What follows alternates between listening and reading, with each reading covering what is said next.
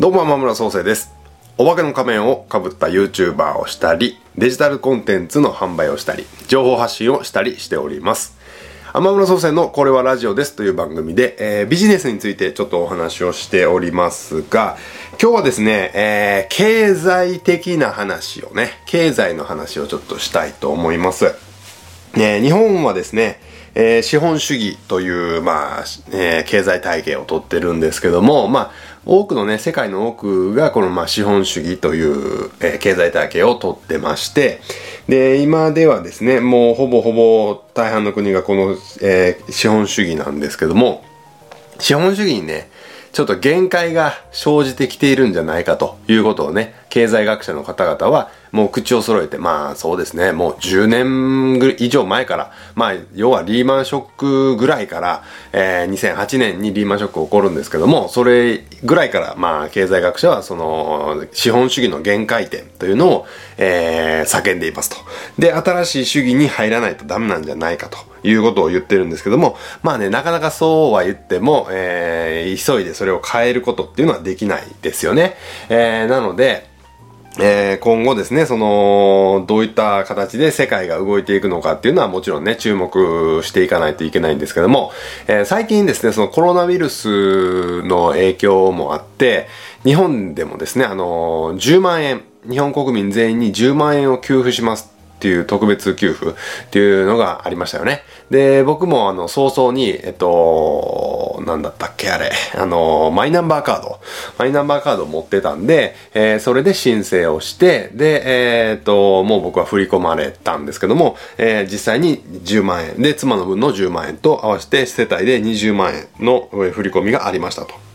いう、いうことなんですけど、要はね、これがあの、ベーシックインカムの、えー試験的な、えーなんて言ったらいいんでしょうね。まあ、あのーくしくもですけど、くしくもそのベーシックインカムの、えー予行演習になったんじゃないかっていうふうなことを言われてるんですね。で、ベーシックインカムって何よっていうことを知らない方もいらっしゃると思うんで、えー簡単に説明しますと、もうすごくざっくり言うとね、えー国民全員に一定額の、えーお金を渡すと。えー毎月そうですね。例えば5万円ずつのお金を渡していくみたいな。そういうまあ5万円じゃねなかなか生活できないですけど、まあ、毎月10万円とかをね渡していって、えー生活の足しにしてもらうとかね、えーまあもっと言うと20万円ぐらい渡してもうそれだけで、え生活していけるぐらいの金額を渡していくみたいなのがベーシックインカムと呼ばれるものですね。でまあこれを実際にまだ実現している国っていうのはありません。ベーシックインカムを、え国民全員に行き渡らせている国っていうのはまだありません。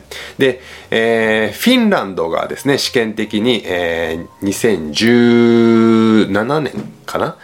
？8年。2017年から8年にかけての、まあ、2年間ぐらいで、えっ、と、2000人を対象に、えーベーシックインカムを、えー試験的に、えー実施したっていう経験が、えーあるんですね。で、まあ、それぐらいかだったかな。あと、まあ、他にもいろいろ地域を限定してやっている国があったりもするんですけども、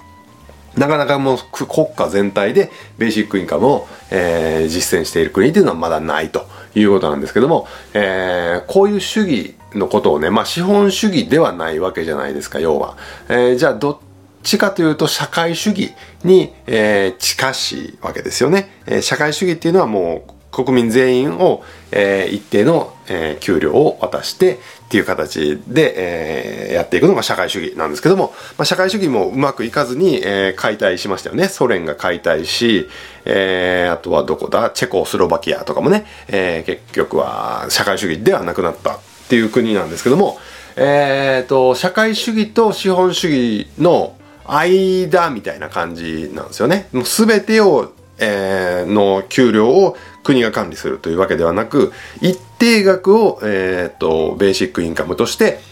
えー各家庭に送りますと。こまあ、各個人ですね。各個人、国民一人一人にベーシックインカムを与えます。この経済のことを保護主義っていうらしいんですね。保護主義。保護はもうあの、あの保護ですよ。自然を保護しましょうの保護ですね。保護主義っていうような言い方をするみたいです。まあ厳密にはね、ちょっと違うらしいんですけど、まあそういったくくりになるということらしいんですね。で、要はね、その資本主義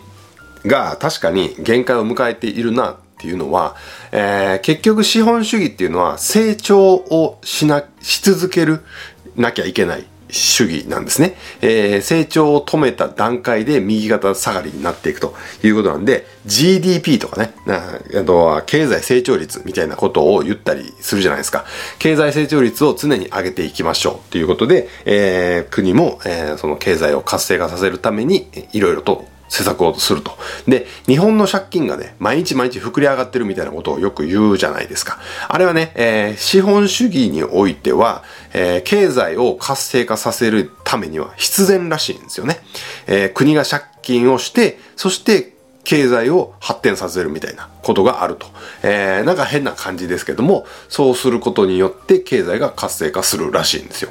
なので、えっ、ー、と、今、中国の、えー、経済って、数年前はもう飛ぶ鳥行き落とす勢いで、えー、中国の経済が上向き、上向き、右肩上がりばっかりで、えー、すごかったんですけど、今もうパタッと止まったんですよね。えー、経済成長率が止まったと。で、えー、蓋を開けてみたら中国も借金まみれになっていると。国家は借金まみれになっていると。要は国が借金をして、で、そして経済を、えー、すごい成長率を、えー、実現したわけなんですけども、やっぱりね、そこに、えー、限界が生じてきているわけですよね。で、もっと言うと、まあわかりやすく言うと、会社員の給料が、えー、20年前から多分アップしてないですよね。えー、2000年代、えー、で言うと、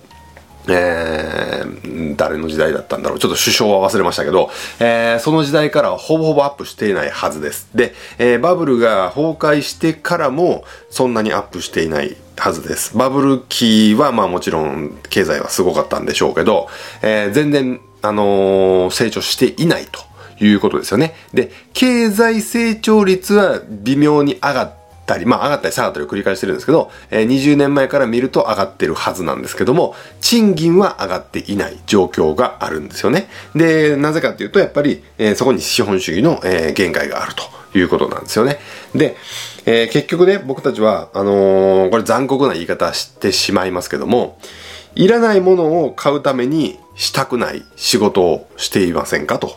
いうことなんですよね。えー、その、あなたが買おうとしているもの、は本当に必要なものなのかどうかっていうことですよね。要は、えー、必要でもないものを買うためにやりたくもない仕事をしているということなんですよね。で、これはこそがまさに資本主義の奴隷になっている状態、えー、なんですよね。結構残酷で耳が痛いかもしれないんですけども、えー、そういった現実がありますと。じゃあ、その中で僕たちは、まあその資本主義の限界っていうのを理解した上で、えー、これからどうしていかなきゃいけないのかっていうのを、えー、一人一人個人がね、考えて、で、まあだからってね、あの、脱サラしろとかね、そういうことを僕は言いたいわけじゃなくて、えー、それに見合ったね、その、まあ、で、なんて言ったらいいんだろうな、その結局、お金自体、貨幣自体はもともとね、交換のための手段なわけですよ。で、それがね、いつしかね、あのー、貯めること自体に目的を置かれるようになりましたよね。えー、結局は貯金をしましょうみたいな。あのー、で、貯金をしましょうって言って貯金をしますよね。で、皮肉なことに、日本人っていうのは死ぬ時に一番貯金を持っているっていうふうに言われるんですね。えー、要はし、えー、もう使うことなく、えー、貯めたまんま、そしてそのまんま死んでいってしまうと。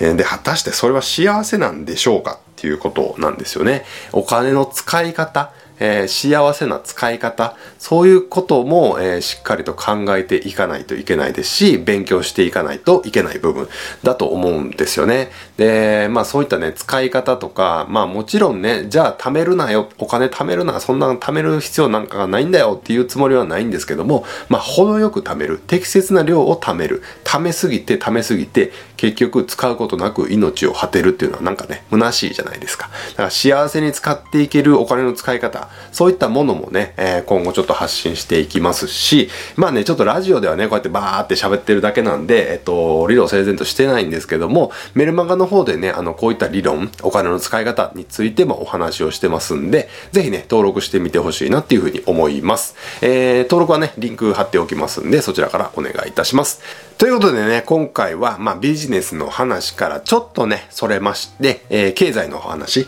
ていうのをね、えー、させていただきました。まあ、なかなかね、この資本主義についてはね、えっ、ー、と、10分では語り尽くせないんですけども、まあ、今後もね、僕も勉強していきながら、えー、こういった話もしていきたいと思います。またお会いしましょう。バイナラー